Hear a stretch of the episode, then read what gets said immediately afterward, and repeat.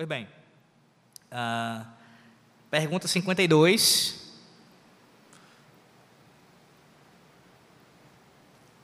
Do nosso catecismo maior. Ah, só uma coisa ainda sobre isso. Alex, você volta quando? Fala de eclesiologia? Eu espero que já no próximo domingo. Já devo falar no próximo domingo novamente nosso livro.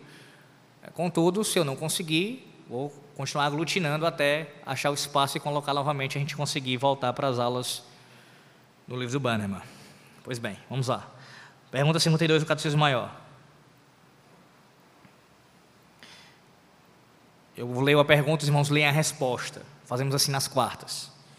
Como Cristo foi exaltado na sua ressurreição? Resposta: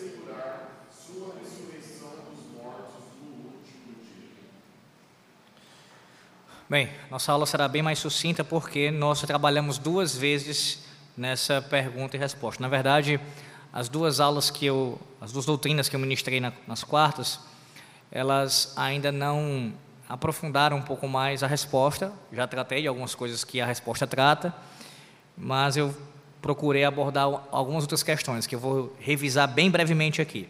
Na primeira, nós vimos algumas teorias contrárias à doutrina da ressurreição. Teorias estas que são levantadas ao longo da história da igreja, desde, desde a ressurreição de Cristo. Se você for observar os evangelhos, você vai ter é, registro é, dos judeus mesmo levantando a, a ideia de que o corpo do Senhor tinha sido roubado e ali os discípulos espalharam a história de que ele havia ressuscitado. E outras teorias vão surgindo ao longo da história da igreja, negando assim a doutrina da ressurreição de Cristo. Vimos isso na primeira vez e já foram ah, consideradas refutadas. Na última doutrina, eu falei sobre 1 Coríntios 15. Eu quero que você abra aí e veja bem geral. Se você quiser depois ouvir de uma forma mais detalhada, eu peço que você acompanhe no Spotify da nossa igreja. Não está no YouTube, mas está no Spotify. Nós temos lá os, os estudos gravados, só o áudio. E aí você tem o estudo que foi dado no capítulo 15 de 1 Coríntios, do versículo 1 ao versículo 19. Portanto, aqui eu só irei é, fazer algumas menções, algumas considerações bem breves sobre o que nós vimos nessa na última vez.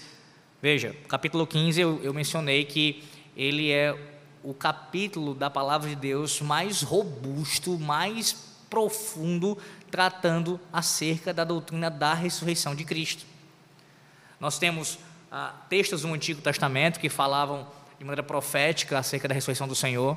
Nós temos os evangelhos, que são os registros históricos disso acontecendo. O próprio livro de Atos também é um registro, registro histórico do que aconteceu. Mas, como conhecemos, as, as epístolas são a parte doutrinária, onde vai é, não apenas evidenciar que a ressurreição ocorreu, mas também explicá-la. Trará princípios, ensinamentos e aplicações relacionadas a essa doutrina tão preciosa e singular da fé cristã. Pois bem, o capítulo 15, 1 Coríntios, é o capítulo que mais vai fazer isso de uma maneira mais detalhada. Veja aí com os próprios olhos, só essa primeira parte, do 1 ao 19. Primeiro, nós temos no início do capítulo 15 alguns testemunhos suscitados pelo apóstolo Paulo. ah, deixa-me lembrar você do contexto. Os que estavam aqui ouviram, mas os que não estavam, e talvez não sei se vão escutar o áudio depois, é, para poder ficarem mais situados. Paulo está respondendo mais uma vez a questionamentos que vieram da igreja de Corinto. Lembre-se que nessa carta, que nós temos ouvido as exposições através do nosso pastor Denor, Paulo ele responde questionamentos que são feitos numa carta que foi enviada a ele. E aqui ele está respondendo questionamentos sobre a doutrina da ressurreição. Da ressurreição. Então esse é o contexto, está respondendo a isso. Tinha um grupo em Corinto é, difundindo ali um ensino contrário à ressurreição dos mortos. Essa, essa era heresia. A heresia era: não há ressurreição de mortos. Um ensino igual ao ensino dos saduceus, aquela, aquele grupo religioso, aquele partido dos dias do Senhor Jesus Cristo, que negavam a ressurreição, assim como outras doutrinas também. Então, esse é o contexto aqui, é o pano de fundo é, da fala de Paulo no capítulo 15. Aí, nos versículos 1 e 2, ele nos dá o testemunho da igreja. De forma mais específica, esse testemunho da igreja é visto na pregação apostólica. Ele diz aí, irmãos, venham lembrar-vos o evangelho que vos anunciei, o qual recebestes e no qual ainda perseverais. Por ele também sois salvos, se retiverdes a palavra tal como vula preguei, a menos que tenhais crido em vão. Então, a pregação apostólica, a igreja, através da pregação apostólica, dá testemunho da ressurreição de Cristo. A ressurreição de Cristo compõe, ela faz parte do próprio evangelho. Anunciar o evangelho envolve anunciar a ressurreição de Cristo. Então, quando alguém nega a ressurreição de mortos, e claro, sendo o ápice de ressurreição de Cristo, nega o próprio Evangelho, nega a pregação apostólica. Segundo testemunho que o apóstolo Paulo dá, veja aí. Antes de tudo, eu vos entreguei o que também recebi, que Cristo morreu para os, pe... para os nossos pecados, segundo as Escrituras, e que foi sepultado e ressuscitou ao terceiro dia, segundo as Escrituras. O segundo testemunho de Paulo é o testemunho das Escrituras. Paulo tem em mente aqui, primariamente, as Escrituras do Antigo Testamento. Então, Paulo está dizendo que o Antigo Testamento dá testemunho da ressurreição de Cristo. Ele já profetizava acerca disso. Se você quer uh, confirmar, a gente tem vários textos. Eu já citei aqui mais de uma vez um salmo que a gente canta bastante, que é o Salmo 16. O final do Salmo 16 fala sobre isso. Na maneira profética, Davi se refere ao Messias ali, que não teria o seu corpo, ah, não permaneceria no túmulo, seria ressuscitado. Mas veja o próprio Senhor falando acerca disso também em Lucas. Vá para Lucas capítulo 24. Lucas 24.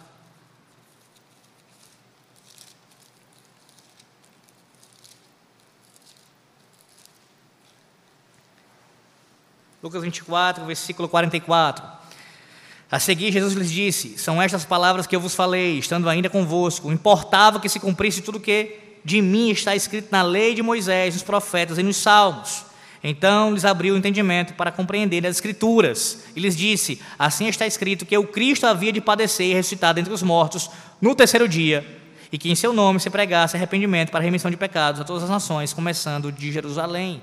Então o Senhor Jesus Cristo está pegando as Escrituras, as Escrituras Sagradas, o Antigo Testamento, e está expondo àqueles discípulos e mostrando que as Escrituras já davam testemunho da ressurreição.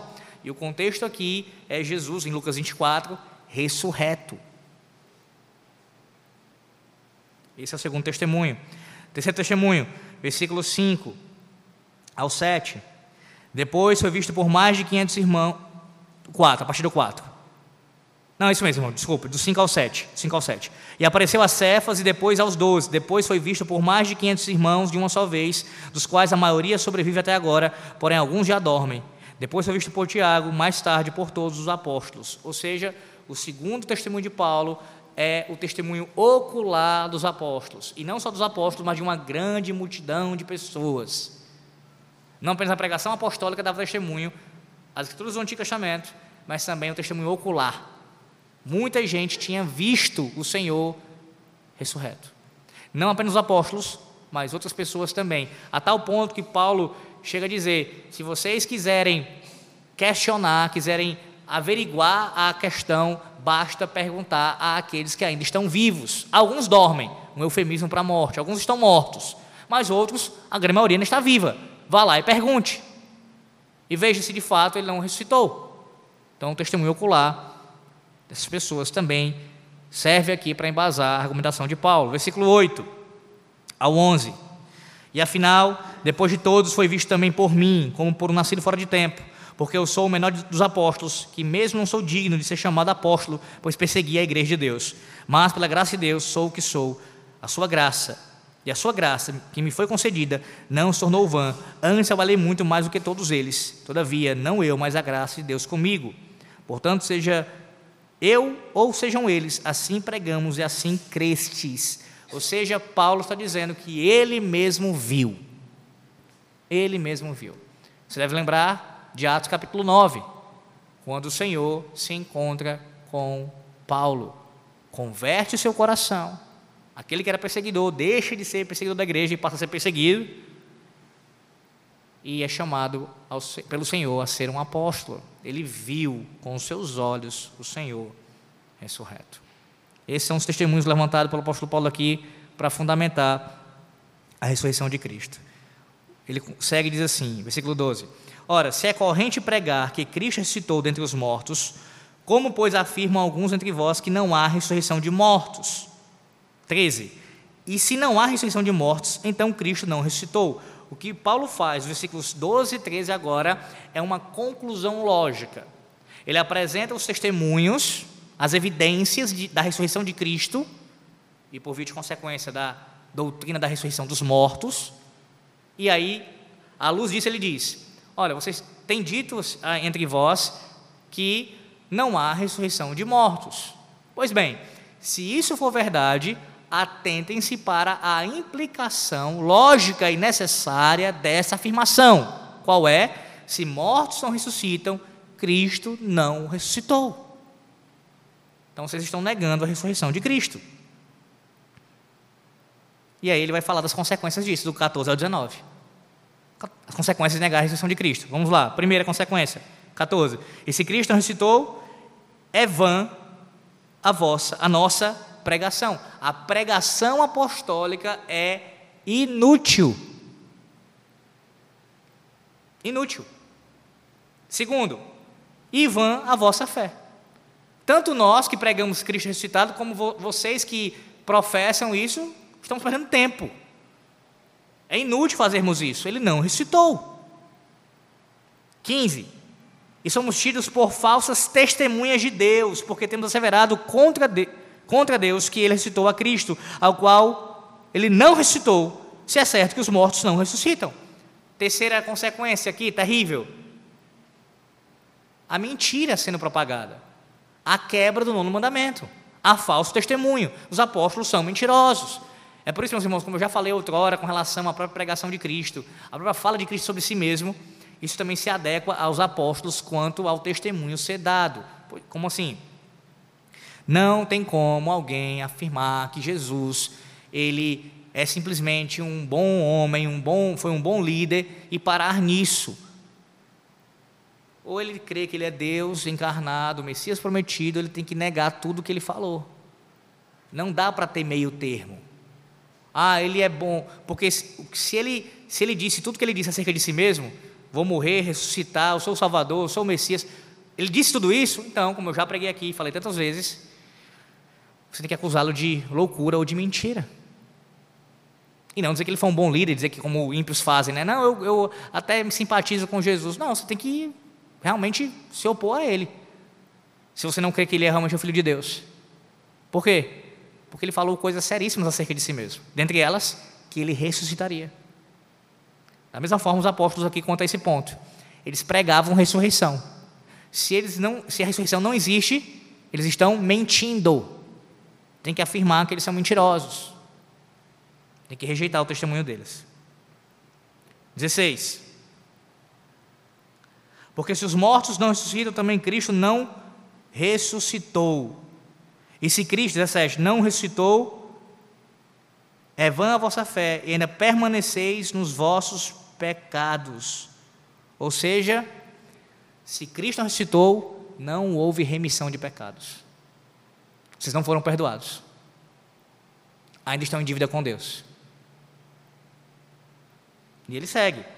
E ainda mais, os que dormiram em Cristo pereceram, aqueles que morreram confiando na obra salvífica de Cristo, na verdade estão no inferno, se não há ressurreição de mortos. se Cristo não ressuscitou. E o 19, se a nossa esperança em Cristo se limita apenas a esta vida, somos os mais infelizes de todos os homens. Ou seja, a visão de um cristão jamais pode ser limitada a essa era em que nós vivemos. Uma coisa é nós darmos atenção e agirmos com responsabilidade dentro daquilo que Deus nos colocou. Nossa família, nosso trabalho, tudo que Deus tem nos colocado à mão para vivermos nesse mundo para a sua glória. Isso nós devemos fazer, agir com diligência. Outra coisa é nós colocarmos a nossa esperança se limitando aqui e agora. Todas as resoluções de conflitos, todos os problemas, tudo que eu quero realizar, eu não vou deixar de fazer aqui. E aí, como eu falei até no sermão, lá vem as frustrações. Né? Além disso,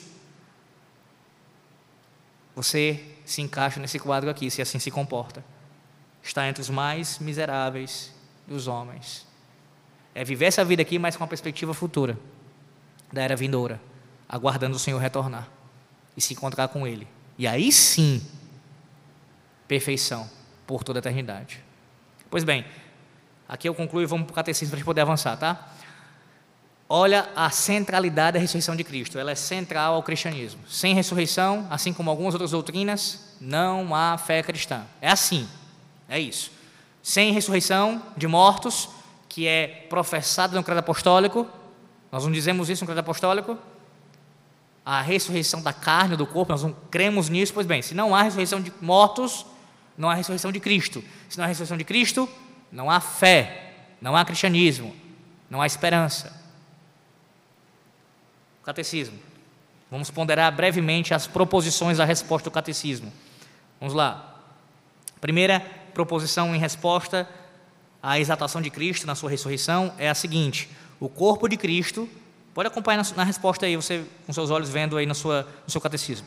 O corpo de Cristo na sepultura não esteve sujeito à corrupção. Eu trabalhei já isso daqui também, acredito que eu, pelo menos na primeira ou na segunda doutrina, acho que eu mencionei isso. Mas vamos ser breves. Bem, ah, o que significa isso? Que o Senhor, e isso você pode ver, por exemplo, tanto no Salmo 16, como também em Atos capítulo 2, versículos 24 em diante, Pedro, naquela pregação, ele fala sobre isso. O Senhor preservou o corpo de Cristo na sepultura da corrupção. Segundo, Cristo ressuscitou com o mesmo corpo com que sofreu. Vá lá para Lucas mais uma vez, capítulo 24, e eu peço que você leia o versículo 39, Lucas 24, versículo 39. Cristo ressuscitou com o mesmo corpo com que sofreu.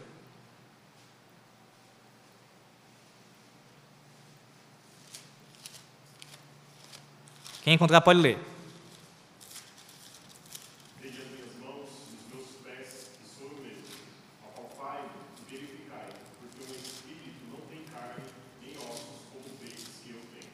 Eu não sei de onde é, algumas pessoas tiram algumas ideias, né? Na verdade, assim, às vezes a gente, a gente conjectura, mas é bem, é bem estranho.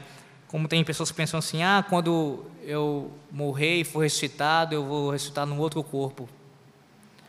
Mas, veja o padrão bíblico. O Senhor que morreu e ressuscitou foi, era o mesmo corpo. Claro que a gente vai ver aqui que tem diferenças, mas veja, não, não na essência, na substância, não, não é outra pessoa, é, é o mesmo Cristo corpo e alma ressuscitados. Até se pergunta, faz, fazem aquela pergunta, né? Uma das razões é por causa disso, esse questionamento, tá? aquela pergunta que diz assim: é, Ah, será que nós iremos nos reconhecer quando né, formos nos ver após a morte? Claro, claro, por que não? E amparo bíblico para isso. Ora, quando Abraão, Isaac e Jacó morreram, eles continuaram sendo Abraão, Isaac e Jacó. Você tem a palavra de Deus citando-os, depois de mortos, dessa maneira. E, o, e, a própria conversa que ocorre naquela parábola que o Senhor conta, ali Abraão está presente. É Abraão. Quem está com o Senhor no mundo da transfiguração, quem são? Moisés e Elias. Não é outro Moisés e Elias. Então, é a mesma pessoa, a mesma identidade. O corpo de Cristo era o mesmo, nesse sentido, não, não haver alteração na sua identidade. Terceiro, Cristo ressuscitou o corpo imortal. Aí a gente começa a perceber diferenças. Cristo ressuscitou o corpo imortal. Vá para Romanos 6, versículo 9.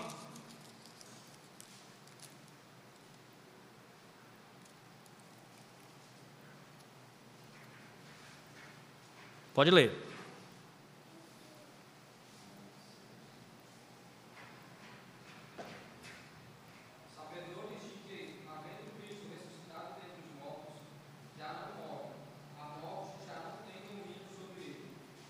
Imortal. E veja o Apocalipse 1, 18. Apocalipse 1, 18. E aquele que vive, e aquele que vive, estive morto, mas eis que estou vivo pelos séculos dos séculos, e tenho as chaves da morte e do inferno. E aqui eis uma, uma grande diferença entre a ressurreição de Cristo e as demais ressurreições que ocorreram na história. Todos aqueles que morreram e foram ressuscitados, morreram de novo. Todos. Inclusive aqueles que foram ressuscitados pelo próprio Senhor Jesus Cristo. Lázaro morreu depois. Você tem alguma dúvida? Morreu. O Senhor foi o único que, quando ressuscitou, permanece vivo até os dias de hoje. E assim o será, como ele diz, pelos séculos dos séculos.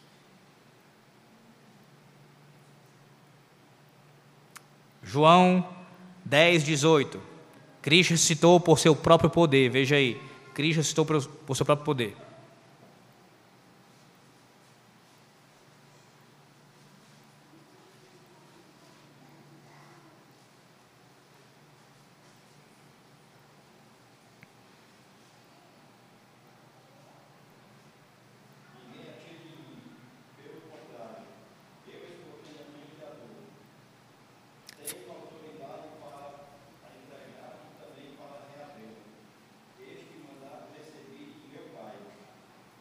Isso ele falando da sua vida. E aqui, isso não é uma contradição ao que o catecismo está afirmando, até porque acabamos de ouvir o texto bíblico, isso procede da palavra de Deus, essa proposição do catecismo. Uh, eu digo porque, porque eu estou frisando que não é uma, uma contradição. Porque nós também temos textos da palavra do Senhor Deus mencionando que o Pai ressuscitou Cristo. E você tem também alguma dúvida que o Espírito Santo está envolvido nessa obra? Exatamente. É, o paralelo aqui, até eu fui indagado por uma irmã recentemente a respeito disso, né? A questão da pregação. Porque eu cheguei a falar numa doutrina assim, é, que quando o pregador fala fielmente o texto, explica e aplica corretamente o texto no púlpito, pregando a palavra de Deus no culto solene, Cristo está falando. E aí fui perguntado, mas como isso, mas a, a, não é o Espírito Santo quem fala, como é que é isso? Pois bem, você vai ter a palavra de Deus mencionando a Santíssima Trindade nessa obra da pregação um não anula o outro, isso que eu quero dizer. Cristo fala pela pregação da palavra, ele está falando através do, do pregador. E quem está falando também? O Espírito Santo, que, inter, que é, deu o texto, ele inspirou o texto, ele dá a iluminação do texto, ele pega a palavra pregada e conduz ao coração do ouvinte. E claro que isso é, é a pregação é feita diante de quem? Diz o apóstolo Paulo Timóteo, na presença de Deus que também está ali ah, sendo esse, essa testemunha e aquele também que vai abençoar a pregação que está de acordo com a sua vontade. Então, a Santíssima Trindade, como disse o nosso presbítero Valdemir, está envolvida na obra da ressurreição, da mesma forma como está envolvida na obra da pregação e assim por diante. Então, quando a Bíblia diz que Cristo tem poder para ah, dar a sua vida e reavê-la, isso não entra em contradição também com o fato de que ele foi ressuscitado pelo Pai e pelo Espírito Santo. É uma obra trinitária trinitária. A sua ressurreição, por sua ressurreição, ele é designado o Filho de Deus. Vá para Romanos 1,4. Romanos 1,4. Preciso ser mais breve aqui nas explicações. Vamos lá. Romanos 1,4. Cristo, por sua ressurreição, é designado o Filho de Deus.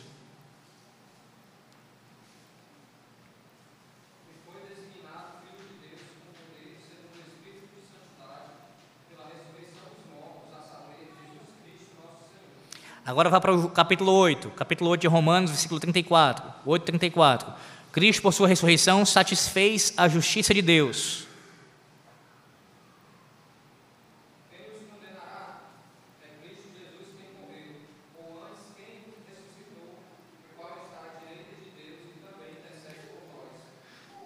Veja a importância disso. A base da nossa justificação tanto é a morte quanto a ressurreição do Senhor. Por que, que nós somos cobertos com a justiça, a justiça de Cristo? Porque isso tem plena validade, isso é perfeito, isso é aceito por Deus. Porque Ele morreu e ressuscitou em nosso lugar. As duas coisas juntas, sem negar uma ou outra. A ressurreição, ela confirma, ela vai é, carimbar isso. É, é, é o Senhor mostrando que recebeu o sacrifício do seu filho. Ele foi aceito. Portanto, a justiça foi saciada, foi satisfeita. Hebreus 2,14. Hebreus 2,14. Cristo, por sua ressurreição, subjugou a morte e a Satanás, quem tinha o poder da morte. Hebreus 2,14.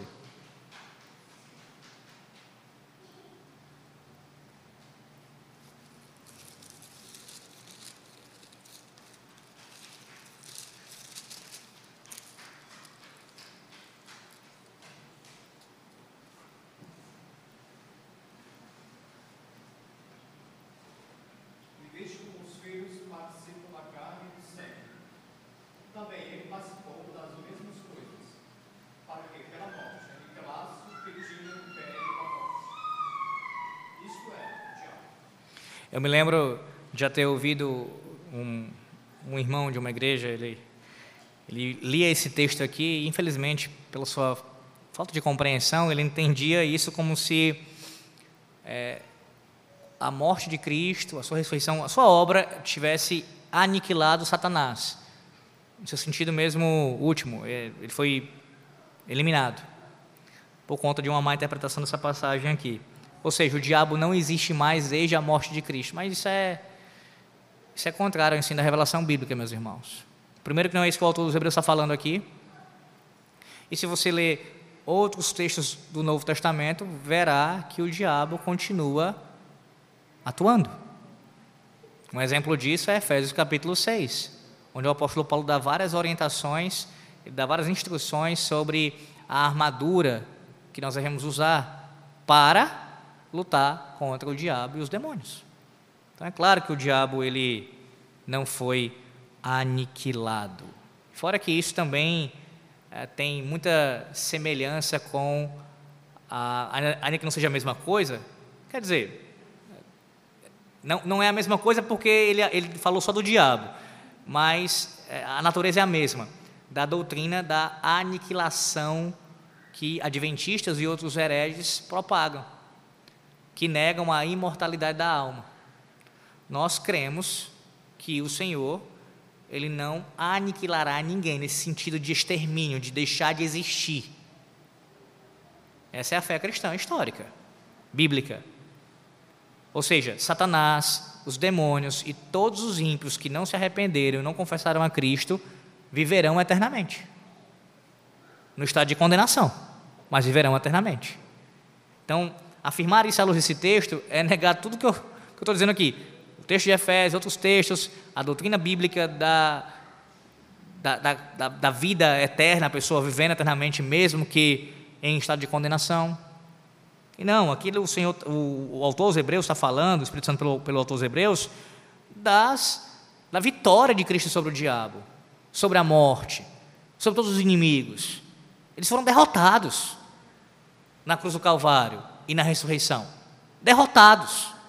De tal maneira que ninguém, nem o diabo, pode impedir, pode e não pode impedir o Senhor realizar e consumar a sua obra. O Evangelho continuará avançando, a proclamação da morte e ressurreição do Senhor alcançará seu objetivo final, que é os eleitos serão alcançados, e o diabo não pode fazer nada para impedir isso. Claro que ele tenta, claro que há artimanhas, há o levante do inimigo. Temos ouvido as posições em Esté. O que é que nós temos visto? Satanás usa Amã, alguém da sua semente, a sua descendência, para quê? Para ser o povo, da, o povo da aliança e exterminar o povo da aliança. Mas consegue? Não. Porque Deus preserva. Ainda mais, isso se torna evidente, mais claro ainda, após a obra de Cristo na cruz do Calvário e sua ressurreição no terceiro dia. Essa vitória ainda é mais é, vista nisso tudo, evidenciada. Continua as proposições do catecismo, diz assim, vamos mais rapidamente agora. Cri, é, Romanos 14, 9, 14, 9. Cristo, por sua ressurreição, provou ser o Senhor dos vivos e dos mortos. Romanos 14, 9. Cristo, por sua ressurreição, provou ser o Senhor dos vivos e dos mortos. Quem encontrar pode ler, Romanos 14, 9.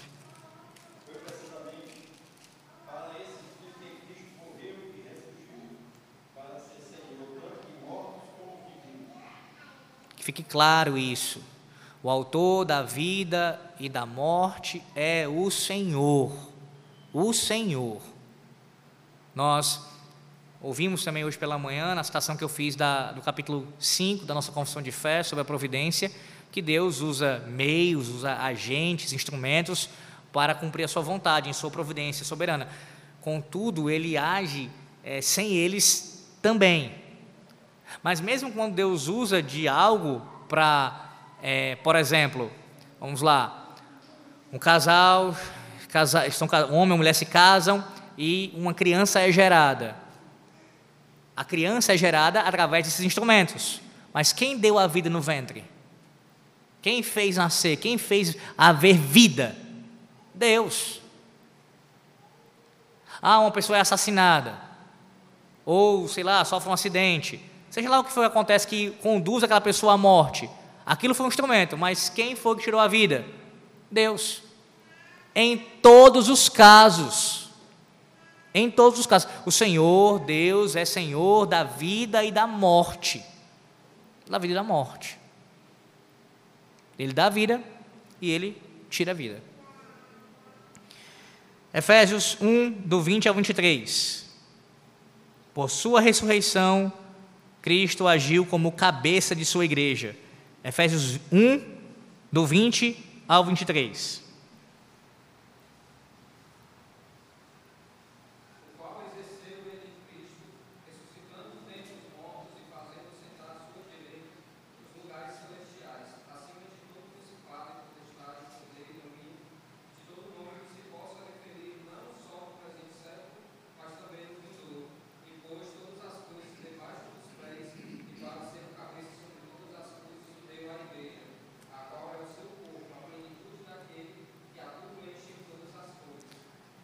Explicando brevemente aqui, é, alguns acusam os reformados, pactualistas, de é, falarem de uma igreja na antiga aliança sem cabeça. Eles falam de uma igreja na antiga aliança sem cabeça. Como é que pode ter igreja na antiga aliança se é, Cristo só é constituído cabeça da igreja na nova aliança? E aí, é, é, cada tipo de argumento que a gente escuta, irmãos, que às vezes assim, tudo bem, quando são pessoas que não têm ah, ali o conhecimento lógico para poder falar sobre assim, o assunto, a gente tem que relevar e ter um maior cuidado. Mas pessoas que se dizem teólogos, é, conhecedores da palavra, não podem cometer esse tipo de, de falácia. Ora, a Bíblia fala claramente que Cristo se tornou cabeça da igreja, mas em que condição, irmãos? Como Deus homem na condição de mediador do pacto da graça. Como Deus, homem, ele assume essa função de cabeça da igreja da nova aliança. Mas isso não significa dizer nem que não existia igreja antes disso, e nem que o Senhor não era o cabeça dessa igreja, o que regia essa igreja, o que conduzia essa igreja, que nutria essa igreja, que era o marido dessa igreja. Isso é óbvio que existia, já havia, desde todo o Antigo Testamento. Só que há uma singularidade na nova aliança o próprio Deus Filho encarna e na condição de Deus homem agora, depois do seu estado de humilhação e exaltação, ele rege a igreja nessa condição, nesse estado de exaltação como Deus homem, como mediador do pacto da graça. Não é que ele não regia antes, não era o Senhor antes, não era, não governava antes, não existia igreja antes, tudo isso existia, mas há essa singularidade. Agora como Deus homem, com duas naturezas, e com essa obra consumada, assim ele rege a sua igreja, assim ele exerce poder sobre a sua igreja e sobre todo o universo. É nesse sentido. Pois bem,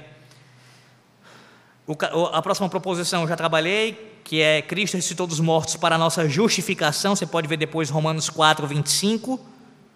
Cristo ressuscitou dos mortos para a nossa justificação. Ah, depois, vamos lá. É, Cristo ressuscitou dos mortos para dar vida ao seu povo em graça. Eu peço que você leia Efésios novamente, o capítulo 2, aí leia o versículo 1, e aí você pula para o versículo 5 e 6. Efésios 2, leia o versículo 1 e depois leia o versículo 5 e 6. Como Cristo ele ressuscitou dos mortos para dar vida ao seu povo em graça. Veja aí.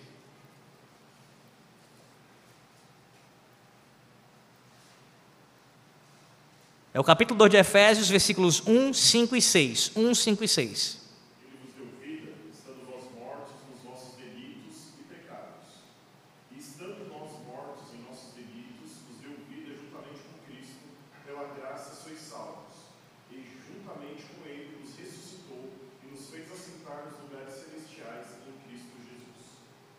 Cristo ressuscitou dos mortos para conquistar os inimigos do seu povo. Volta lá para 1 Coríntios, a gente vai encerrar aqui. 1 Coríntios 15, texto que eu revisei no início dessa, dessa aula. 1 Coríntios 15, versículos 25 a 27. 25 a 27. Cristo ressuscitou dos mortos para conquistar os inimigos do seu povo. Vamos lá. É...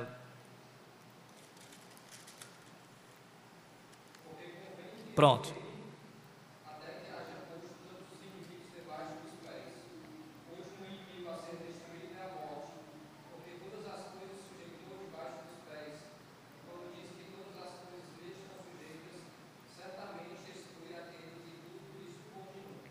E aí, para a gente encerrar, eu vou, vou é, frisar isso aqui no final, agora na conclusão, versículo 20, tudo junto, né?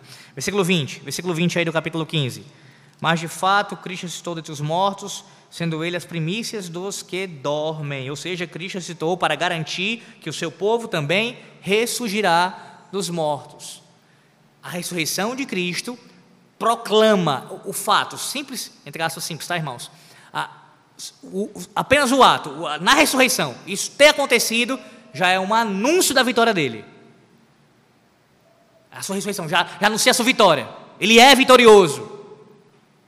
E isso também garante, assegura que você, quando morrer, será ressuscitado. Ele é a primícia dos que dormem. Ele é o primeiro que ressuscita, nessa condição que eu falei, de permanecer vivo não morrer, morrer mais, e depois dele, todos que naquele dia estiverem mortos, quando ele voltar em glória e em poder, serão ressuscitados. Os que morreram sem, sem Cristo, claro, são ressuscitados para vergonha, para dor, para sofrimento, para o julgamento ah, da condenação eterna. Mas aqueles que morreram com Cristo estarão assegurados, serão transformados em corpo de glória, à semelhança do nosso Senhor e Salvador. Como alguém pode afirmar a fé cristã e negar a doutrina da ressurreição. Isso é impossível. Impossível. Então, quando você ouvir alguém que se diz cristão, que afirma ser, ah, talvez até pastor, pregador, negando, questionando essa doutrina, aquele cheiro, sabe, de heresia que você sente? De enxofre. Rejeite completamente. Completamente. É anátema. Eu tenho falado isso aqui, nós podemos divergir em aspectos secundários, no sentido de que isso é possível acontecer, não que eu endosso. Claro que não. Nossos distintivos reformados, temos que defender. Temos que defender sim. Mas a gente pode divergir com outras tradições cristãs e ainda permanecermos em comunhão.